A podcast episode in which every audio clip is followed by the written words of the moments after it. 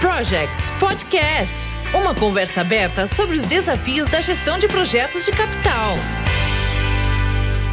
E aí a gente aplicou algumas ferramentas para poder a, nos ajudar a monitorar, encontrar as resistências. Lá uh, nessa certificação tem uma ferramenta bem legal que é chamada de cadeia de patrocínio, em que vez de você ter um patrocinador, você consegue identificar que você até chegar quem patrocina o projeto, você tem um caminho a chegar até lá, organizacional, vou dizer, né, um organograma.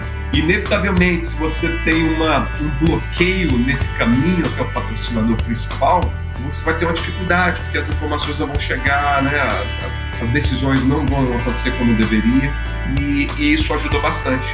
E aí uh, é onde eu comecei a despertar que a gestão da mudança ele é muito complementar e ele é necessário à gestão de projeto.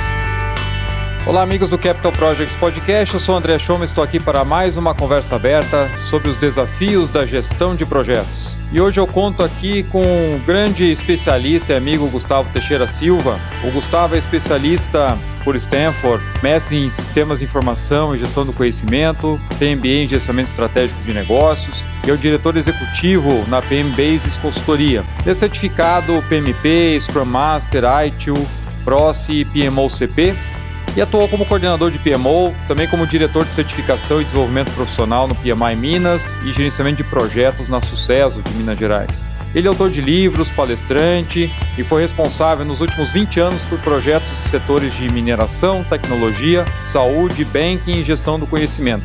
Além do trabalho em consultoria, também leciona em universidades e escolas de negócio. E hoje nós vamos falar em liderança de projetos em tempos líquidos, a aplicação de metodologias emergentes. Gustavo, muito obrigado por aceitar o convite aqui do Capital Projects Podcast. Obrigado, André, pelo convite. É um prazer estar aqui contribuindo com vocês, falando um pouquinho sobre projetos, né, que é uma área que nós tanto amamos. É isso aí, muito bom contar contigo aqui no nosso canal. Vamos lá, para começar o tema, o que, que quer dizer tempos líquidos? então, esse é o, é, foi um dilema, né? Porque eu, eu precisei, há uns dois anos atrás, eu, eu fui convidado a fazer uma, um webinar para um dos capítulos do PMI, e aí eu pensei, poxa vida, a gente precisa ter alguma, algum tema que refletisse de fato é, o, o, o cenário que a gente tem hoje, em que os projetos estão imersos, né? Então, os projetos estão imersos em, em um, macro, um macro cenário, né? E aí eu fiquei naquela aquela balança entre ir para o subjetivo total, né? aquelas questões que envolvem política, é, tendências é, para o mundo, para os mercados, e aquilo que, que diz respeito à evolução de metodologias e práticas que eu até então estava imerso, que é justamente o nosso mundo, né? o hard skill ali, a, a, são aqueles conhecimentos que a gente lida no dia a dia, boa parte deles que a gente desenvolve através dos projetos que a gente lida, né? É, dentro das organizações, mas, é, mas também está sofrendo, né? Está sofrendo uma, uma, brusca mudança em relação a esse cenário de instabilidade. Aí que eu fiz, né? Fui atrás de alguns autores que pudessem traduzir isso melhor, né? Aí passei lá, claro, sem desconsiderar é, os pilares, quando a gente fala sobre gestão de projetos, inevitavelmente a gente fala sobre agilidade. E a gestão da mudança, ela traz um viés não só é, situacional, em que você tira um retrato e começa a ter uma leitura diferente, mas você também consegue ter algumas, é, algumas insights, indicações de ferramentas, boas práticas e métodos para serem aplicados. Falei, poxa, aqui vai vai, né, vai me ajudar melhor a, a, a, a ler esse, esse ambiente que foi através no caso da gestão da mudança, a ProSci, que eu achei que foi mais próximo, que eu me senti mais confortável por consumir o conteúdo, né, e fazer os cursos, certificações, por aí vai. Em 2012, eu fiz uma certificação, que era de gestão de mudanças, né? Você tem outras certificações também, estou falando no caso da minha experiência, né? E é, até então eu tive, né, quando a gente falava sobre gestão da mudança, eu, eu tinha uma visão que era, né, se você está imerso ali dentro do PMBOK, por exemplo, sei lá, né, a mudança do projeto que diz respeito né, a, uma, uma previsão de alteração nas linhas de base do projeto. Era o que a gente tinha até então. E eu, na minha visão limitada, falei, poxa, legal, você vai mudar né, o próprio projeto no ciclo de vida, já resolve isso, e está tudo certo, mas eu passei a, a, a, compreender que naquele momento isso não era o suficiente para poder trazer né, a visão de volatilidade que o meio né, impõe com respeito ao projeto. E a cultura é um dos parâmetros, né? Poxa, como é que eu vou fazer para poder, né? Qual é a linha que eu vou seguir aqui agora? E aí, quando eu fiz a certificação da ProSci, me abriu um, um horizonte, que até então, como eu não tinha experi tanta experiência com gestão de mudança organizacional, foi onde me abriu as, as portas e, a, e, e meu entendimento sobre é, o cenário que os projetos aconteciam. E aí tudo começou a fazer mais sentido. Falei, poxa, legal. Então, se o projeto acontece imerso na mudança, eu preciso compreender os elementos que estão orbitando, eh, orbitando dentro dessa mudança. E aí é onde eu tive contato com algumas ferramentas é, que nos ajudam não só a, a, a, trabalhar na mudança organizacional de forma individual, enquanto né, né, indivíduo, enquanto unidade né, que está ali se locomovendo né, em transição, mas também da organização.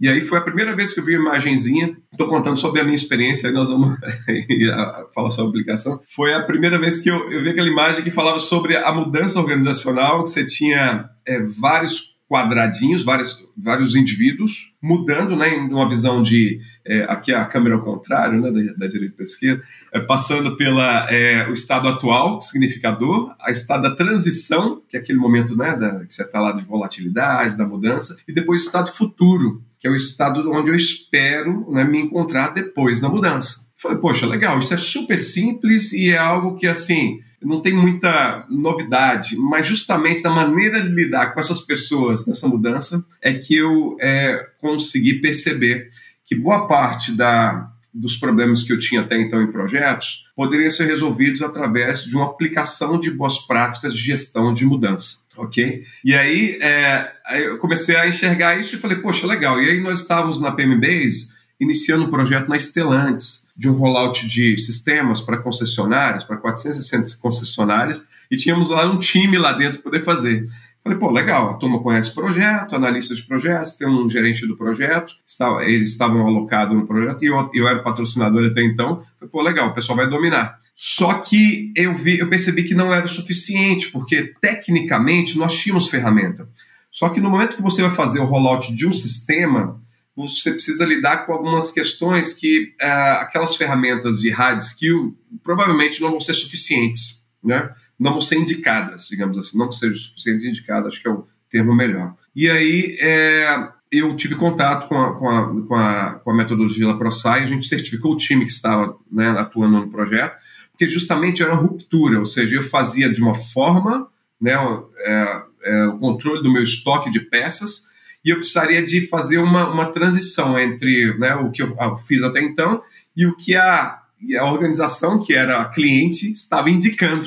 Então existia todo um trabalho de convencimento, de né, despertar os benefícios, mapear as restrições, as expectativas, que é o que a gestão de mudança faz melhor. É, é, é mais direcionado ao fator humano. É, e aí eu, eu me lembrei da. Falei, poxa, quando a gente pensa no, na, na abordagem PMBOK, por exemplo, né, é uma abordagem que ela, ela traz indicações que são boas práticas, né, André? Ou seja, a gente não vai pegar aquilo e, e, e aplicar como está lá, as is, ela precisa ser adaptada. Mas a gente muitas vezes incorre o erro, eu me percebi nesse momento, junto com a equipe e tudo, querendo né, aproveitar o máximo daquelas boas práticas sem considerar outras escolas e outras referências. É, basicamente foi isso. Aí a gente formou o time em, é, em certificou em, em, em, gestão de mudanças pela ProSci, como especialistas, e aí a gente aplicou algumas ferramentas para poder a, nos ajudar a monitorar, encontrar as resistências.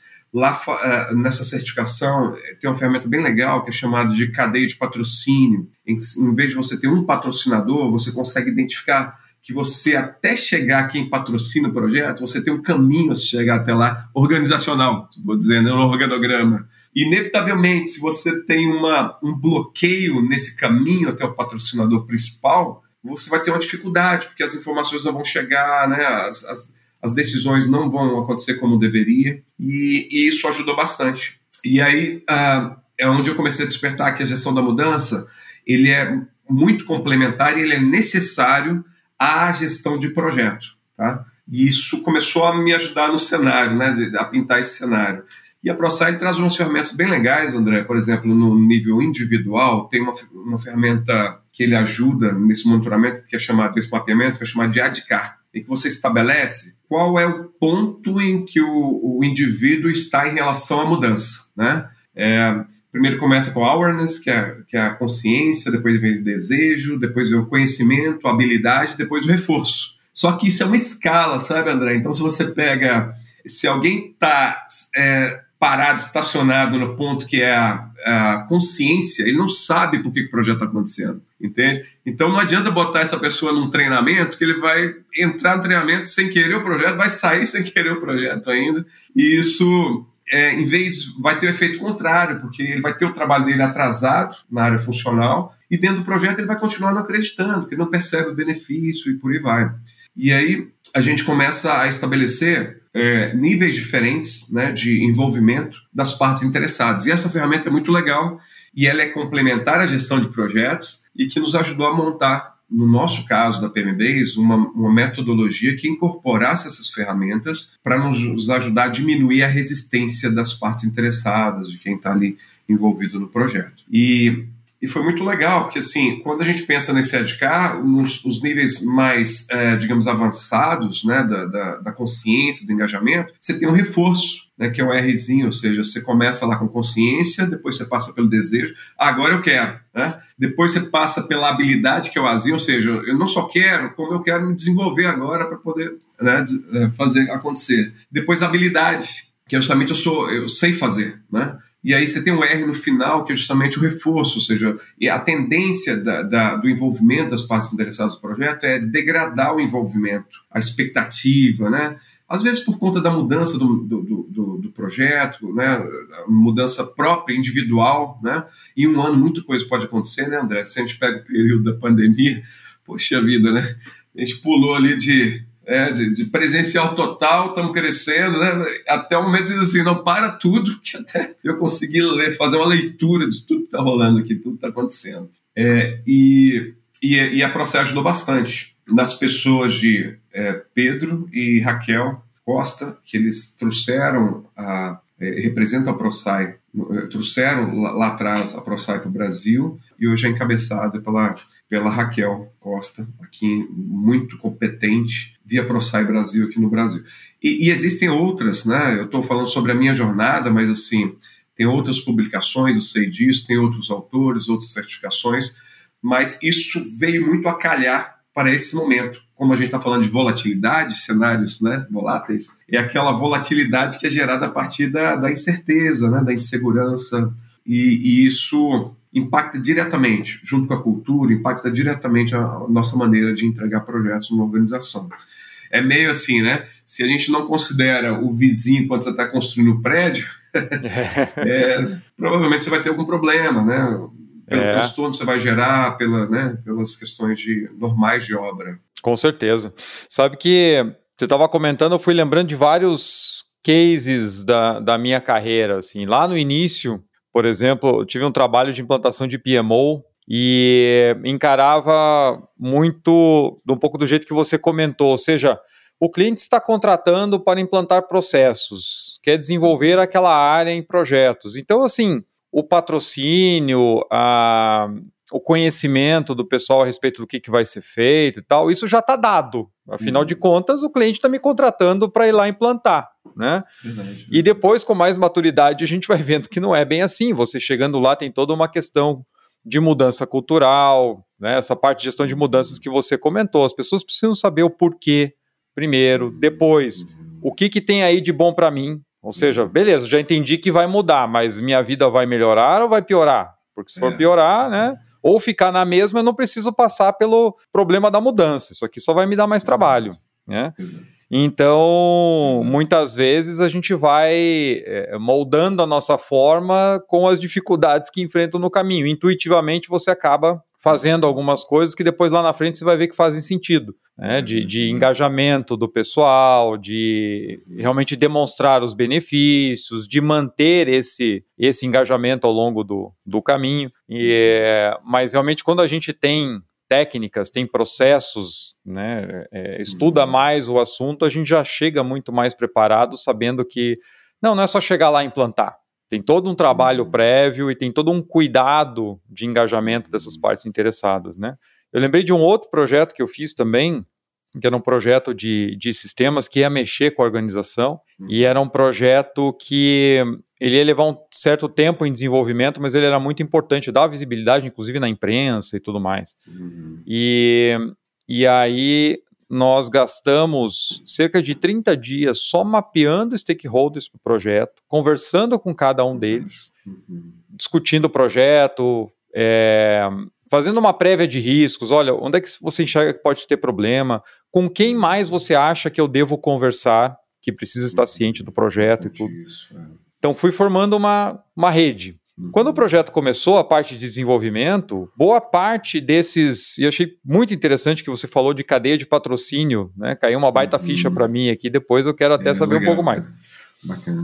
Porque, no fundo, a gente estava fazendo isso, tinha várias pessoas no nível gerencial e executivo que estavam envolvidas, mas quando você entra na parte técnica de desenvolvimento, essas pessoas uhum. param de participar e vão ficar uhum, uhum. É, sabendo de novo do projeto lá na frente. E eu tinha receio da gente perder esse engajamento. Então, o que, que eu ia fazendo? Eu criei boletins do projeto, onde eu copiava, eu mandava um e-mail uma vez a cada 15 dias, na sexta-feira, passando o que, que o projeto tinha avançado, quais eram as próximas etapas, se tinha saído alguma notícia na imprensa. A gente uma vez colocou um banner gigante na entrada da empresa dizendo que o projeto estava começando e tudo mais. Então pegava foto, botava nesse informativo, porque senão a percepção natural da pessoa lá atrás era: pô, que legal, vieram aqui falaram comigo, me envolveram no projeto. E uhum. agora, 90 dias, eu não escuto falar dele. Eu acho que o projeto morreu, né? Então, a gente foi mantendo isso ao longo do caminho. Foi um projeto de, de bastante sucesso. E naquela época, estava fazendo de maneira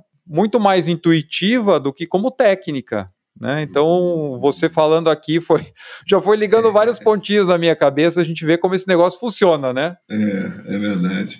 Isso é muito legal, porque, André, assim, é, você falou, assim, eu passei bem próximo a isso, né? A gente, é, em projetos, quando a gente não tem contato com, muitas vezes, sabe que alguém já percorreu, né, André? Já, alguém já compilou isso pra gente? Pois né?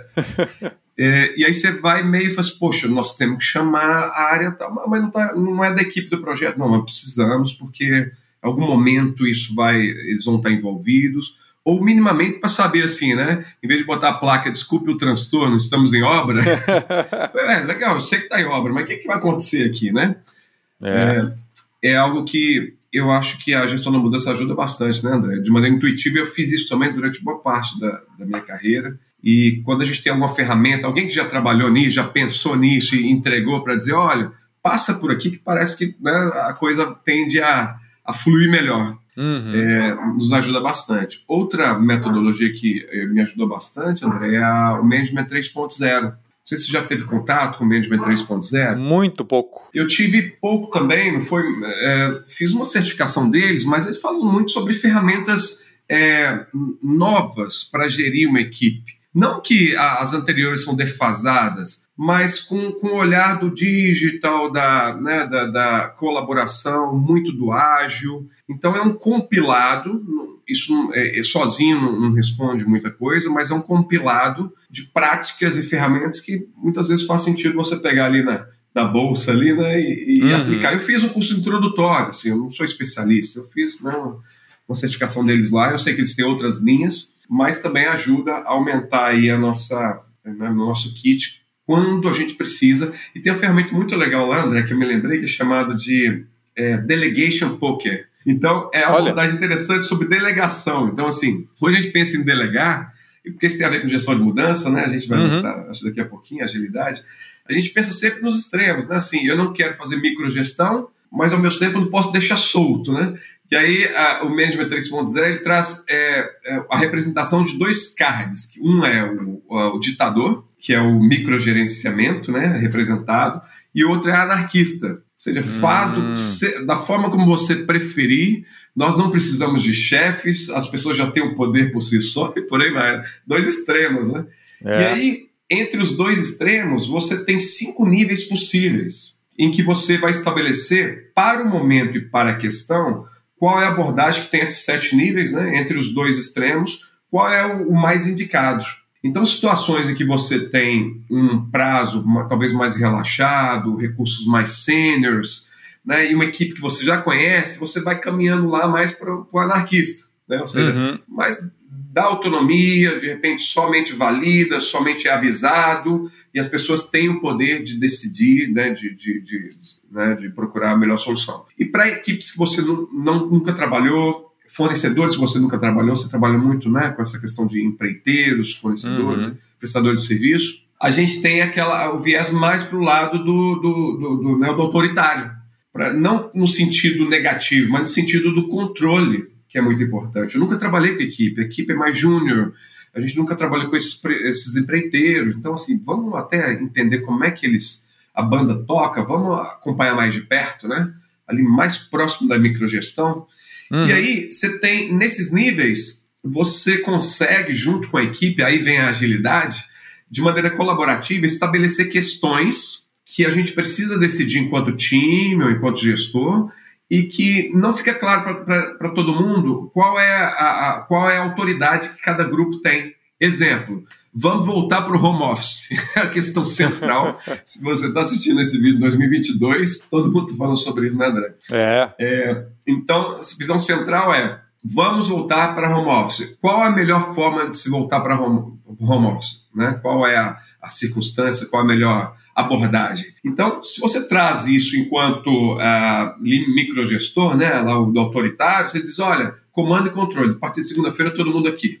ah, tá, no presencial. No presencial, é, desculpa, é presencial, isso. Vamos sair do home office, vamos presencial. E para o outro viés é, o, é, o, é o justamente o, o, o, Não, vocês decidem e me, me avisam o que vocês decidiram. Uhum. Entendi. Então, você estabelece qual é o nível de autoridade uhum. e publica para a turma e chama o pessoal para poder fazer a, a, a cocriação. Você diz assim, pessoal, home office, a saída do home office. Uhum. Então, como é que nós vamos trabalhar com isso? E aí é, é estabelecido qual é o nível de autoridade que cada parte tem, e a partir disso eu consigo é, é, de certa forma, disseminar qual é a autonomia que cada um tem, porque não é comando e controle somente. Sim. De repente, vocês decidem, vou botar o card lá no nível 4, sei lá, nível 3. Vocês decidem e me avisem. Pode ser uma opção. Ou eu uhum. decido e vou avisá-los, né? Uhum. que é um nível também. Ou então todo mundo decide e só me avisa no final, não preciso, eu não preciso nem validar, que é o, né, mais pro lado certo. do anarquista.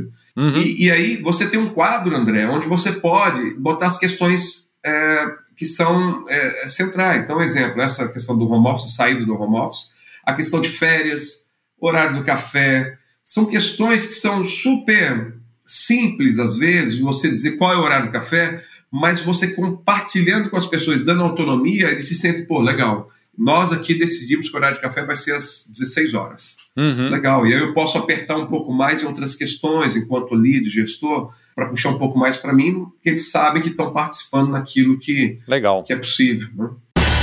Você está ouvindo o Capital Projects Podcast. Você quer maximizar seus investimentos? Trabalhar com uma equipe comprometida para que seus projetos sejam entregues no prazo, dentro do orçamento, agregando a expertise de um time de primeira linha? Pois conte com a experiência de mais de 24 anos da equipe da Technique em boas práticas de gestão, planejamento e inovação, que leva para o dia a dia do seu projeto a experiência e cases de projetos já executados nas maiores empresas e maiores projetos do Brasil. Desde 1997, a Technic atua nas áreas estratégicas e táticas para empresas industriais, óleo e gás, energia, área hospitalar, infraestrutura, área imobiliária, com assessoria técnica nas diversas fases e ciclo de vida dos empreendimentos públicos e privados. Eu já trabalhei com a Technic e com certeza posso recomendar o trabalho desse time. Technic, 24 anos de gestão, planejamento, orçamentos, projetos e resultados. O link para os contatos da Technic você encontra na descrição desse episódio.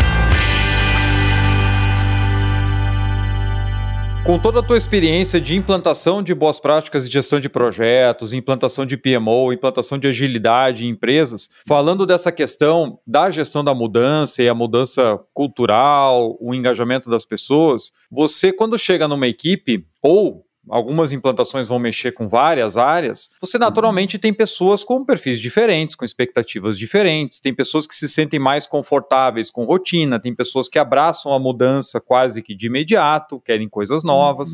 Como é trabalhar com esse mix na prática e normalmente vindo como consultor, que às vezes até, às vezes ajuda, às vezes atrapalha, né? Ajuda às vezes porque o santo de casa não faz milagre e às vezes atrapalha é porque vem alguém de fora dizendo que agora vai ser assim, né? Uhum. O que que você é, sente nesse tipo de cenário e que práticas vocês usam? O que que você lança a mão dessas técnicas para poder dentro de um grupo tão heterogêneo alinhar as pessoas a favor dessa mudança? É, legal, André. Ah, é, essa questão que você colocou, o ponto central, para mim, na minha visão, pelo menos que a gente pratica aqui, tá, André, é, é com respeito à gestão da mudança.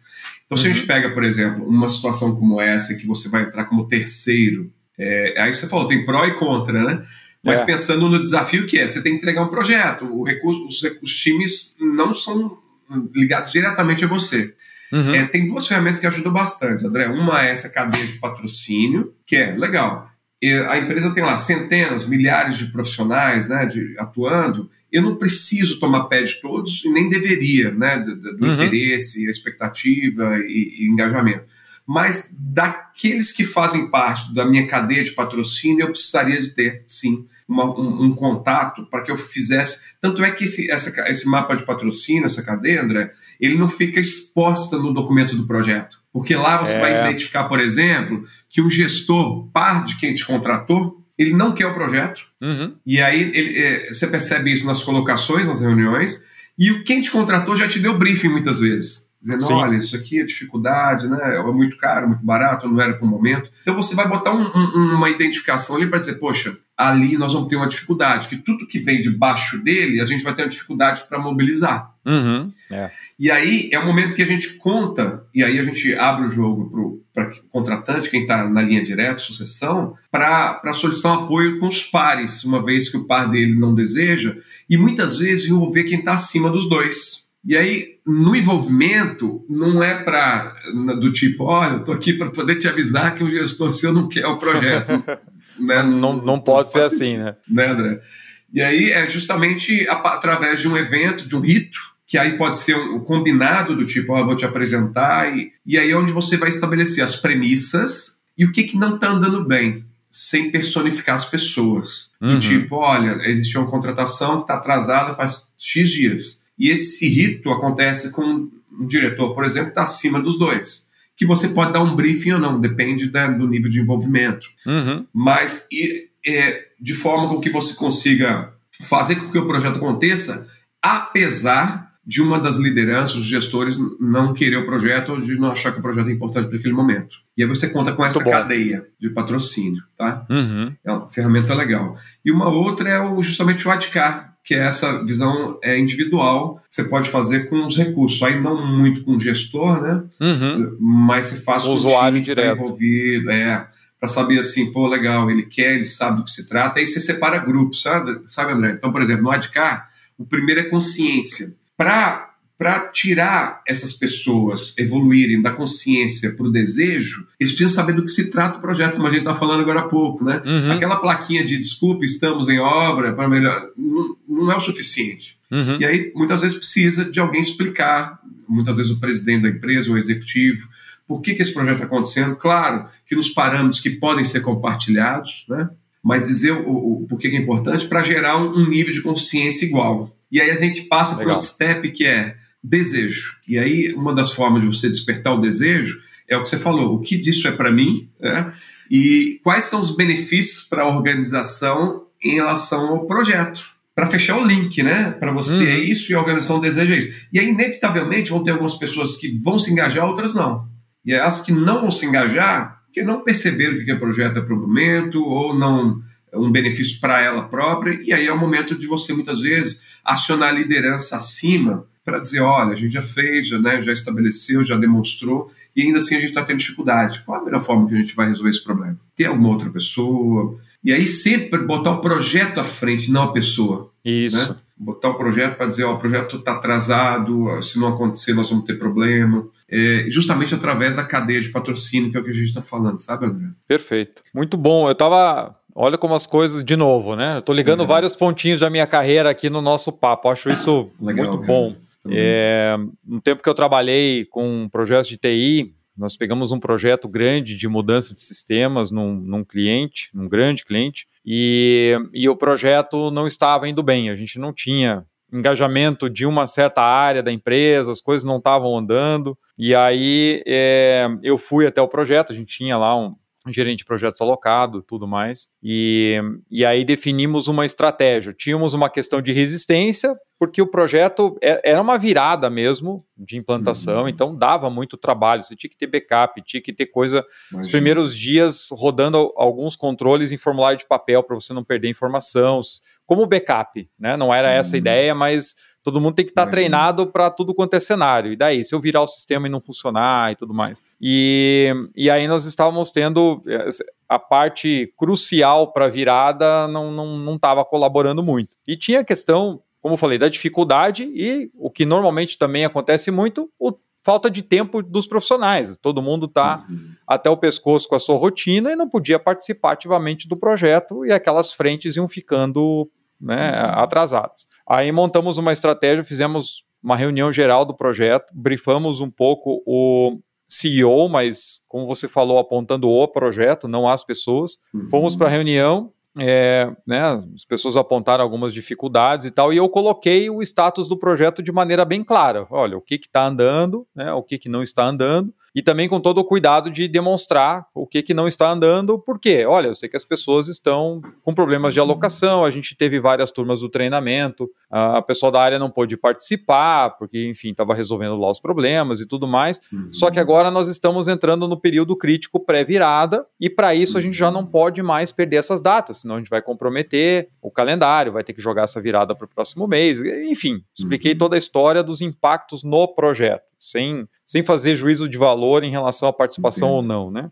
Uhum. E, e aí, claro, né, numa reunião com todo, todo o grupo executivo, todo mundo demonstrou suporte ao projeto e tudo mais, e aí o, o CEO chegou e falou assim, então vamos fazer o seguinte, já que é um projeto super estratégico que nós temos e toda a liderança está aqui comprometida, uhum. então vamos no aquele reporte que vocês fazem para os gestores toda sexta-feira mostrando o que, que andou e o que está pendente, vocês então comecem a nos envolver, porque daí a gente consegue ir tratando essas barreiras de maneira mais rápida, sem precisar ficar escalando a situação. Então uhum. envolva aqui todos os executivos, inclusive eu, né? Imagine, o CEO. Se colocando em tudo, em todo o andamento do projeto na sexta-feira, porque eu já vi o reporte de vocês, ele é bem preciso, não está cheio de dados técnicos, é o que, que foi feito, o que, que ficou atrasado e como é que a gente, na semana que vem, vai ter que recuperar. E aí todos nós vamos acompanhar pessoalmente e a gente garante que os recursos necessários vão ser alocados. Matou. Essa reunião Dali para frente, o projeto mudou da água para o vinho, a gente tirou todo o atraso que tinha e virou na data correta. Fantástico, sem ter que usar, graças a Deus, formulário de papel e tudo é. mais. Né?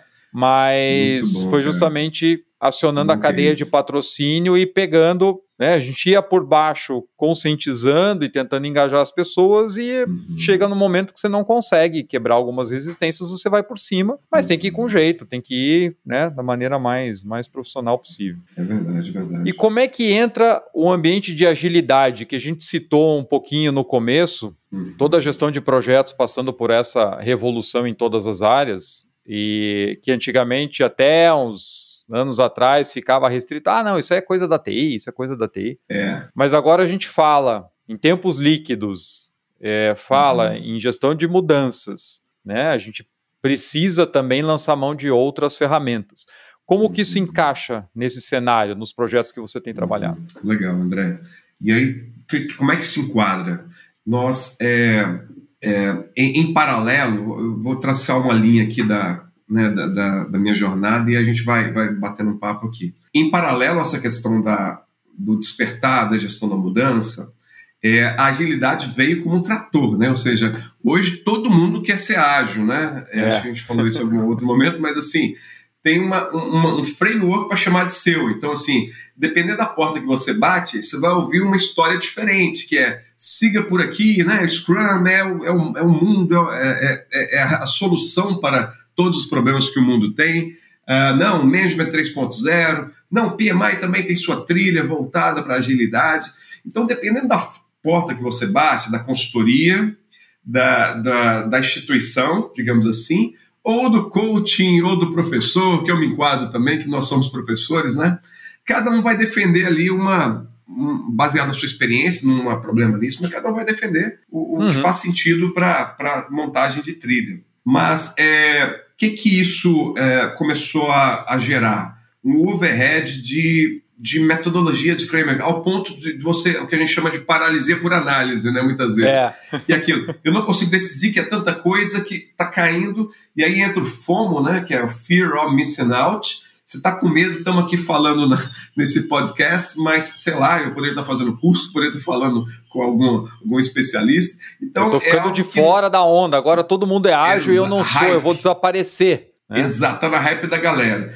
Por outro lado, né, André, é, existe uma, uma, uma sim, uma necessidade frente ao que o mercado é, avançou na análise preditiva. Então, se existe um mérito, a gente é, usa isso e, e conta com, com, ferramentas preditivas e o projeto sendo é, tendo lastro, né, fundamentos, assim, legal. Eu sei que eu tenho um cronograma, eu sei que eu tenho uma, né, um plano, uma matriz de comunicação. Isso nos dá né, a gente dorme mais tranquilo, né? É. Mas a agilidade vem justamente para poder ressignificar. Beleza, você tem tudo isso.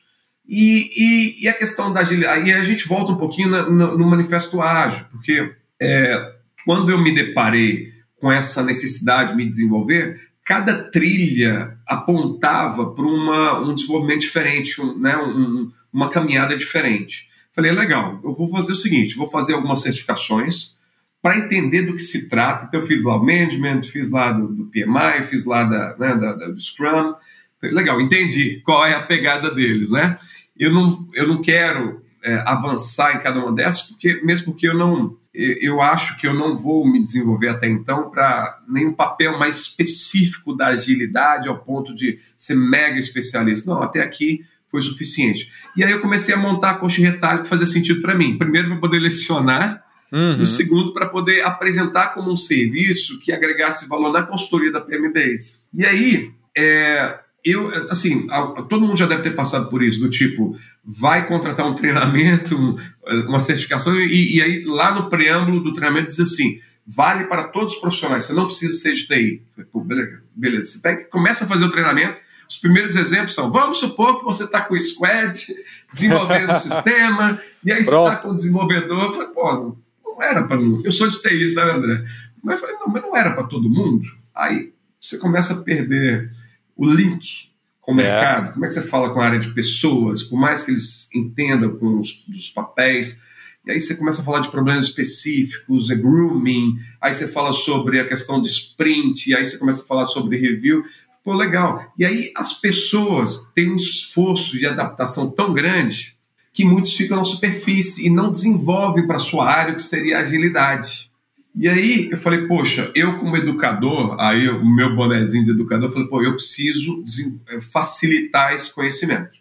Porque é legal, é, é, eu entendo que cada um vai puxar para o seu lado e está certo, cada um né, defende o uhum. que acredita, mas é, a gente precisa. E aí, na jornada da, da, da, da gestão da mudança, eu, eu também busquei a questão da agilidade. E aí vi que as coisas, é, a agilidade, ela é uma tendência para todas essas abordagens, Gestão de projetos, a gente fala um pouquinho sobre PMI, né, sobre PMBOK, mas a agilidade se transformou não numa indicação mais, né?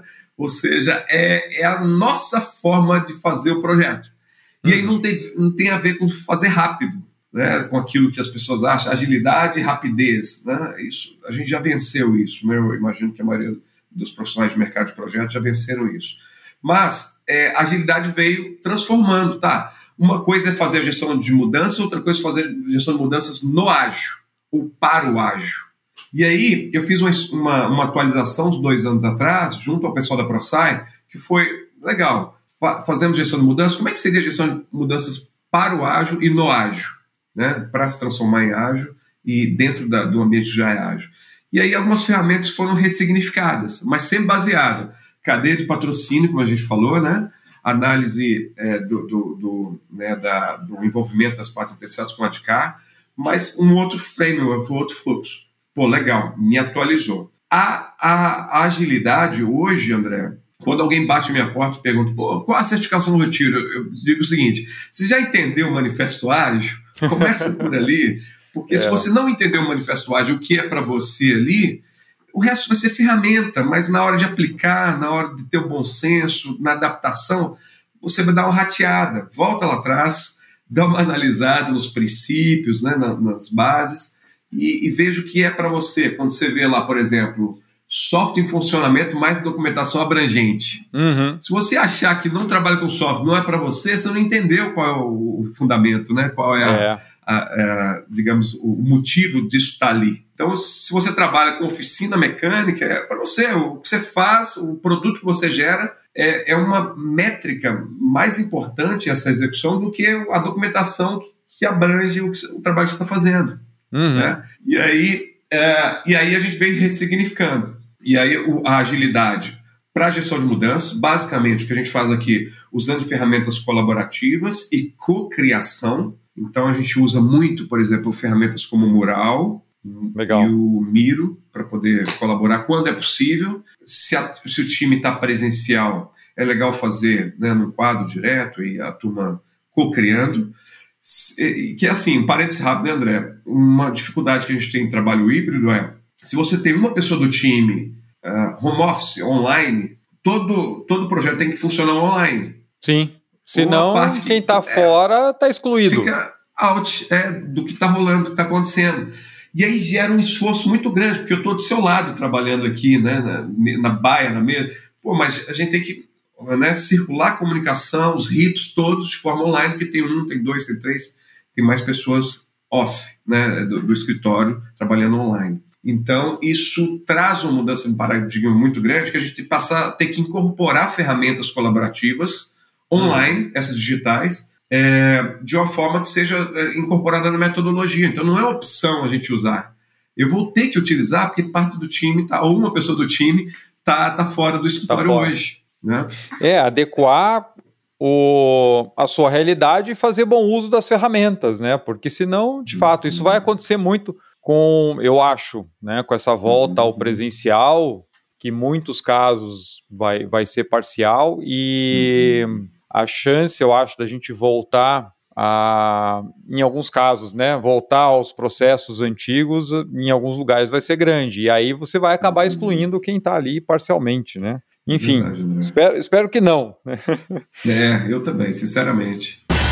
Você está ouvindo o Capital Projects Podcast. Você precisa de apoio para um bom planejamento, gerenciamento e inovação nos seus projetos? Desde 1997, a Technique atua nas áreas estratégicas e táticas para empresas industriais, óleo e gás, energia, área hospitalar, infraestrutura, imobiliário, com assessorias técnicas nas diversas fases e ciclos de vida de empreendimentos públicos e privados. Seus profissionais complementam os quadros técnicos existentes de seus clientes, levando boas práticas de planejamento, gerenciamento e inovação com um time de especialistas, profissionais certificados e metodologias aplicadas. Em seu portfólio estão projetos realizados nas maiores empresas do país, inclusive em megaprojetos. Você pode contar com a equipe da Technique nos mais variados desafios. Technique: gestão, planejamento, orçamento, projetos e resultados. O link para os contatos da Technique você encontra na descrição desse episódio. Eu estava lembrando aqui que há duas semanas eu estava dando um treinamento e aí um profissional ele comentou que uh, eles estavam tendo um problema sério num projeto porque a liga de aço que ele precisa para o projeto e já estava tudo certo, uhum. fechado, uhum. vinha da Ucrânia. Né? Quer dizer, quando que você é uma empresa de médio porte, um projeto de não muito investimento, mas tinha uma parte que era de fornecimento que vinha da Ucrânia. Então, quando é que você pensa que uma guerra que estourou lá do outro lado do mundo vai mexer na tua cadeia de fornecimento específica, fora as questões de preço e tudo mais que a gente está vendo das commodities, mas, poxa, o material que eu precisava vinha de lá, e agora o projeto parou, que eu estou precisando resolver da onde que eu consigo repor e mais o tempo que vai ficar parado até que você consiga encomendar em algum outro fornecedor e tudo mais. Então, realmente, nossos projetos estão cada vez mais conectados com o mundo e isso uhum. traz todo o cenário externo para dentro do projeto, coisa que nós não tínhamos uhum. até algum tempo atrás, né? Uhum. Uma vez que você cercou os riscos internos do projeto, as dificuldades de execução, você estava ali num nível de, de, não vou dizer de segurança, mas a tua previsibilidade era maior. E agora a gente tem realmente um mundo aí que está em constante mudança, isso traz uma necessidade de visão diferente dos nossos projetos em todas as áreas. Né? Essa era uma área de manufatura onde o rapaz comentou dessa, dessa dificuldade. Então, de fato, né? Outro ponto que nós estamos vendo com a própria questão do ágil, empresas é, em outros países recrutando pessoas no mundo inteiro. Então, antes você tinha que ter um, um, um delivery center em outro país, né? É, é, para um grande contrato e tudo, e agora você, até pelas ferramentas online, você contrata spot pagando em dólar, uhum. pagando em uhum. euros. Nós já estamos num mercado super restrito de profissionais de tecnologia. O mundo inteiro está passando por esse problema, porque a tecnologia está uhum. tomando conta de todos os negócios e não tem profissionais para isso. E aí você uhum. compete com uma moeda mais forte, né, um trabalho mais uhum. flexível, muitas empresas mais adaptadas a isso que você comentou, ou seja, de dar um, uma flexibilidade maior no trabalho, entender o nível de autonomia que os profissionais hoje desejam. E então, uma competição que antes era você contra outra empresa na tua mesma cidade, sabia que o profissional não ia querer se mudar dali para outro uhum. emprego, ganhando um pouquinho mais só. Agora ele uhum. trabalha de casa para o Vale do Silício, se ele quiser, ganhando muito mais, né? Então, tudo isso traz um ambiente muito mais desafiador para os gestores, para os profissionais. Uhum. É. Eu me faz lembrar, André, assim, há três anos atrás, nós fomos dar um treinamento pessoal da Braskem para gestão de projetos ágeis para o time de pessoas da Braskem, Olha. São Paulo. Presencial, não tinha, não tinha pandemia nem nada. Eu já achei legal, poxa, interessante, área de pessoas. Eu já fiz, nós já demos treinamentos para outras empresas, para área de pessoas, mas não é tão comum, né? Uhum. Quanto é, tecnologia que abraça, né? E, e, e engenharias também. Enfim, é, quando, batendo papo assim no, no, no, horário do almoço, um dos coordenadores falou assim: Gustavo, é uma dificuldade às vezes contratar profissionais de São Paulo. Não tinha pandemia, tá? Nem anunciava. Ou saudade. É, ô rapaz, esses papos de café, né? Você, é... Sem máscara, né? E aí ele falou assim: Gustavo, é uma dificuldade de contratar aqui em São Paulo, porque é, tem profissionais que não trabalham sexta-feira. E aí não é assim, ah, eu prefiro não trabalhar sexta-feira. Não, é o seguinte: o meu requisito é, enquanto profissional, é, sexta-feira eu, eu, tiro para mim. Logo, eu trabalho que nem né, um, puxo carga aí, né? Se for preciso uhum. trabalhar até mais tarde, segunda, quinta-feira. Mas sexta eu não trabalho. E aí é, a negociação flui nesses pontos né, de, de premissas. De um lado, é. a organização, com sua questão das entregas e né, a importância que se tem da atuação desse profissional que vai estar tá lá dentro, e do lado profissional, indicando qual é a premissa para poder atuar. Não trabalho na, nas sextas-feiras. Falei, poxa, olha que coisa interessante. E nem era de tecnologia profissional, olha que interessante, André. Uhum. De TI nem é. se fala, assim. Eu fui conversar com um amigo meu que está no Rio hoje. Falou, Gustavo, tá, tá bem assim difícil. Eu recebi uma proposta aqui, é, pô, 50 mil reais um, um dev, um desenvolvedor. Uhum. É, claro que é valor final, e a gente está tá discutindo ah, aqui, né, mas, o, uhum. né, a questão do, do perfil e tudo, mas assim, do que nós tínhamos de, de, de médias, né, de, de preço final para quem contrata né, uma consultoria, é, é, algo que é super acima do que nós tínhamos até então, em momentos atrás. Porque, como você falou, é. muitas vezes o profissional pode estar atuando em projetos globais com outras organizações que pagam em dólar, em euro, de repente. Né? Uhum.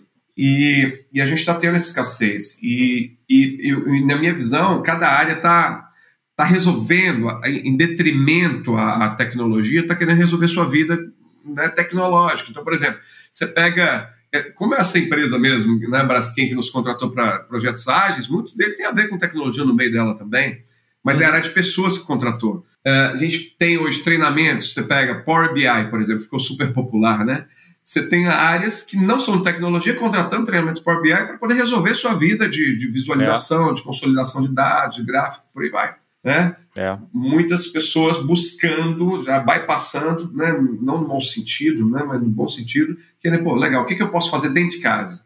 Uhum. E a gente viu isso bastante. O próprio Project Online, é, essa suíte, é, agora com essa infraestrutura bem exposta do SharePoint, te abriu um, né, um mundo de possibilidades para você trabalhar com formulários, né, com arquivos, dentro do, da suíte do Project Online. Então é algo que é, você tem um precedente agora que o, o, cronograma ficou um step, mas você pode criar todo um fluxo workflow que faça sentido usando as boas práticas hard skill aí de, né, de gestão de risco, seleção de projetos, tudo isso incorporado numa plataforma só, num ciclo só, usando, por exemplo, o Project Online. Então, é, queira ou não, é uma tendência, né? Toda empresa ela, ela tem um viés de tecnologia. É, eu, eu, eu sou de TI, sabe? Então, eu sou da época, eu trabalhei na área de saúde uns 10 anos, sabe? Tecnologia voltada para a saúde. Uhum. Aí plantei projetos uh, Mater Dei, Biocor, né? Em São Paulo, no Amaral Carvalho, por aí vai. E, e, a área de TI era uma área que ficava no, calabo, no porão, é, era escura. É. ficava do lado, André, dos necrotérios, porque o necrotério fica na parte mais, menos nobre do ar é, é. de um hospital.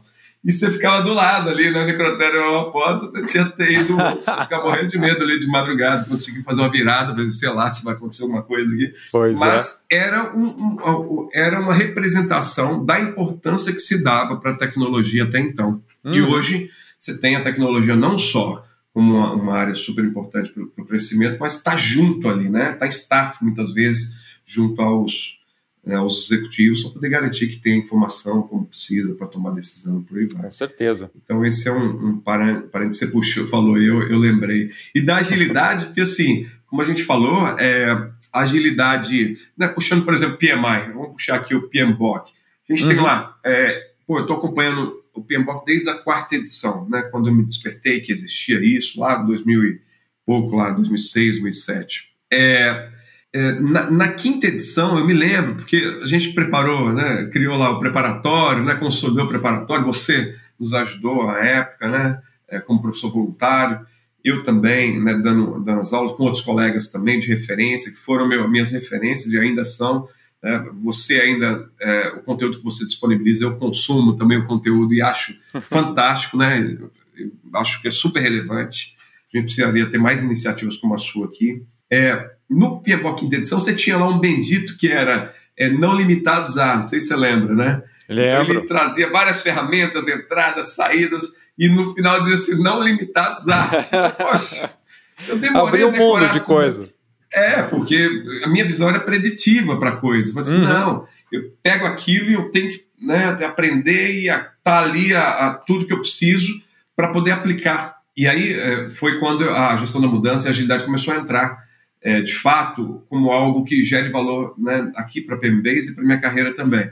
E aí na sexta edição, quando eles lançaram, eu falei, pô, legal, não tinha, né, não era um, dava highlight mais não limitados a, mas você tinha duas páginas, duas sessões que eram os traits, né, as tendências é. e o tailoring. Eu falei, beleza, então isso vai adaptar e a tendência que eu te indico, o Bruno está apontando, né, e tinha algumas coisas de tecnologia ali, falei, pô, legal. Então, é, é, tá destacado, né, de que existe uma tendência para isso que nós estamos falando aqui agora, que são boas práticas, uhum. e eu sugiro que você adapte aqui nesses, né, nesses vieses aqui, digamos assim, nessas linhas, nesses parâmetros, né? São sugestões, né? Ainda é. assim.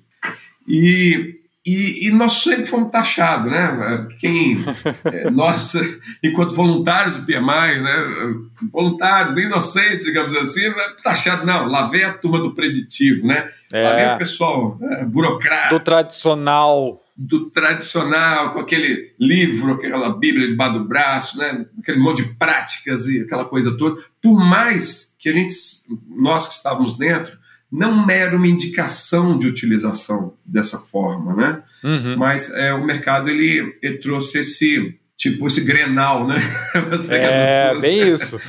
Aqui é, é Atlético Cruzeiro. Então, ó, Linux e Windows lá atrás, né? Então, é. nós somos ágeis. Não, PMI não tem vez, PMBOK não tem vez. E aí, no, no, no, e eu acho que foi acertado é, no sétima edição, foi a que eu chamo de jogada toalha do PMI, né? Essa é a minha forma de leitura, né? É onde eles disseram, olha, vamos continuar para quantas páginas vai o PMBOK se a gente continuar nessa linha de boas práticas? E aí, quando, na minha visão, na sétima edição, quando eles elevaram o nível e, e, e criaram outras guias que não fossem as áreas de conhecimento, uhum. foi fantástico, porque assim, foi um mergulho na agilidade. Não foi simplesmente considerar agilidade, foi é, qualquer rancor que você tinha, né? Daquela análise preditiva, você, naquele momento, você disse: olha, tá lá atrás, é um legado, mas olha, nossas indicações são essas, você usa né, aquilo que se sentir mais confortável, que for adaptável, que for aplicável, que funcionou, e, e eu acho que foi uma bola dentro. Né? Você enxugou, mudou os parâmetros, né? Pra, e, e, fez com que fosse muito mais colaborativo e aberto. E agora não tem uma Legal. sessão para falar sobre adaptação e, e tendências. Ele simplesmente diz o seguinte: olha, uma das referências é o PMBOK sexta edição, mas pode ser a quinta, mas pode ser o Scrum, mas pode ser o, o XP, pode ser o Kanban, enfim. Uhum. E você não tem nenhum insight lá dentro para dizer assim, olha, mas te sugiro usar o PMBOK. Não tem isso. Né? É. é. Isso foi Exatamente. muito legal. Assim. Foi uma tendência que eu acho que foi muito acertado e foi um mergulho, foi um, abraço na agilidade porque é, o mercado, principalmente quando você está só na superfície, tanto gestão de projetos quanto agilidade, você tende a ter aquele embate, né? Como a gente é. vê no mercado, é preditivo e ágil. Quando você olha é, cronograma cascata vezes cronograma ágil, não é isso? Uhum, você olha é e fala, poxa, quando eu tenho cronograma cascata, usando boas práticas da agilidade, o meu projeto é o híbrido, mas eu estou incorporando a agilidade aqui. Então eu posso ser ágil, Usando o cronograma cascata, posso. É, exatamente. Mas, é, e, e, te abre um horizonte fantástico, porque você diz assim, pô, legal, agora eu posso dormir mais tranquilo, porque eu posso ter um cronograma cascata, mas usando métodos ágeis que são aplicáveis para a organização uhum. e, e, e, garantir os, o resultado que é esperado no projeto usando é. técnicas de facilitação, de cocriação, né, de uma excelente comunicação, comunicação não violenta, que é muito uhum. difundida, e isso transforma em um projeto híbrido, né, que é outro nome também que se dá, é. um projeto que, que visa resultado. Né? É, hoje, dificilmente você tem um projeto, né, André, que, que é, não, nosso projeto é preditivo. Geralmente as pessoas não pedem não. isso. Que é um projeto, ah, será que é aplicável uma prática ágil, alguma coisa assim? E, e, a gente percebe muito, além dessa esse grêmio internacional que você tem aí na, dentro da agilidade preditiva, tem também com respeito às ferramentas, ao uso, né? É uhum. uma, uma, é uma restrição muito grande né, em entrar com algumas ferramentas ágeis em alguns mercados, e, ou é. a, a, a preditivo em algum, alguns outros que, que não ajuda em nada. Por isso uhum. que a uhum. gente está aqui com esse papel, que é de aumentar a cultura, né? a maturidade do mercado, né, André? Com o seu podcast, as palestras que a gente dá como voluntário, nas aulas que a gente dá, para dizer, olha, calma, respira, né? pode ser ágil, pode, ser. pode usar técnicas preditivas e está tudo bem. Né? É. é o que a gente está comentando aqui, né? Quanto mais eu conhecer de métodos diferentes, melhor eu sei o que eu preciso para aquela situação naquele contexto. Se o meu uhum. conhecimento de um outro método é superficial, eu vou tender a ficar nessa briga de torcida, porque eu não consigo enxergar ali dentro o que, que tem de bom para mim, mas eu também não me disponho a, a aprender. Né, antes de criticar. É, e aí a gente é fica nesse, nesse embate, né? É. Gustavo, uhum. conversa está muito boa, mas estamos né, já em cima do nosso tempo. Olha, olha, passou rápido demais, André? Ah, quando a conversa é boa, vai embora, né, cara? Dá pra, dá pra ficar um é tempão quase um aqui. happy hour, né, André? É um happy hour, né? Mas que dicas você pode deixar para os profissionais que estão nos ouvindo em relação a, a todo esse contexto que nós falamos de gestão de mudanças, de você olhar para os lados e ver que ferramentas podem ser mais interessantes para o meu projeto, onde é a hora de aplicar, onde não aplicar. Uhum. O que, que você deixa Legal. com base na tua experiência aqui para a nossa comunidade? Legal, André. Primeiro é o é, lifelong learning, né? aprendizagem para a vida toda. A gente assumir isso, porque aí é, nos dá uma outra perspectiva, não só mental, mas emocional, com respeito a tudo que está acontecendo. Está é, tá se falando muito em micro conhecimento, micro skills, então não necessariamente a gente precisa ter uma curadoria de uma instituição de ensino grande, né? uhum. de um ano, dois anos. Né? Então, considerar isso importantíssimo. É, o segundo ponto, André, é, tem muito nítido e claro a diferença entre metodologia, método e framework, né? É, porque isso uh, muda tudo no momento que a gente precisa de selecionar. Uhum. É um conjunto de métodos, a gente transforma em metodologia, que é como eu tenho que fazer o meu projeto. E quando eu avanço para metodologia, que é mais preditivo, né? ou seja, tem lá as indicações, ferramentas, o fluxo, o processo, como é que eu tenho que comunicar, isso é, pode ser baseado na agilidade, mas metodologia ágil é, é algo que é, é uma dicotomia. Você fala, poxa, se a metodologia é preditivo, ele tem que ser engessado, como é que eu posso aplicar agilidade nisso? É justamente nos métodos. Então, é, quando, eu, quando eu, a gente pensa em framework, ele, ele, ele aceita um nível de customização. Então, quando a gente pensa no Scrum, ele foi feito para ser customizado, mas traz boas parte, boa parte dos ritos já estabelecidos nele, os processos, papéis, né? E modelo, né? Que é aquilo que foi feito para ser adaptado mesmo, né? Aquilo é. que você olha e fala assim, não, não pega isso, não vai dar certo, né? Adapte, é a premissa. E aí, se você tem isso muito claro, é, você vai selecionar no nível que você precisa, se é método é método, se é framework framework, e se é modelo modelo, para você montar o seu portfólio de conhecimento e cooperar com a metodologia da organização que você está empenhado nos projetos que você tem, está envolvido. Então, são as indicações. Estudo e considerar né, o manifesto ágil e, e a metodologia, é, frameworks e, e, e modelos, né, o que isso é para mim, e montar o seu desenvolvimento baseado nessas, né, nessa trilha que eu acabei de, de, sugerir, né? Que pode ser PMI em algum momento, né? Você pode ter, você pode ter Kanban em algum momento, você pode ter ferramentas em algum momento, e isso está tudo certo, porque a gente precisa montar aquilo que faz sentido para o nosso meio, para o nosso mercado, para o nosso desafio, né, André? É Excelente, dicas valiosas aí de quem está trilhando o caminho há bastante tempo e com certeza deixa aqui para os profissionais da nossa comunidade poderem se desenvolver cada vez mais. Gustavo, uhum. mais uma vez, muito obrigado pela participação aqui no Capital Project Podcast. É um prazer contar contigo no nosso hall de convidados aqui. Muito obrigado, André. É um, um, prazer estar cooperando aqui com a maturidade do mercado e também com esse projeto fantástico que você está levando à frente, tem divulgado, vou continuar nessa divulgação, porque a gente né, é a nossa parcela de colaboração para o aumento da maturidade do mercado e das pessoas que atuam nele. Obrigado, André, pela oportunidade. Um abraço, pessoal. Maravilha. Gente, então, como o próprio Gustavo comentou, vamos passar adiante esse conhecimento, criar uma consciência maior dentro da nossa comunidade. Então, ajude a divulgar o nosso podcast, encaminhe o episódio para os seus colegas de equipe, para o seu gestor, para o seu presidente, né? Vamos levar esse conhecimento adiante. Não deixe de participar também respondendo às nossas enquetes em cada um dos episódios para quem escuta no Spotify Mande sugestões de temas, sugestões de convidados, tanto aqui pelo Spotify como né, nas postagens lá do LinkedIn. Me procure no LinkedIn, fique à vontade para mandar o um invite.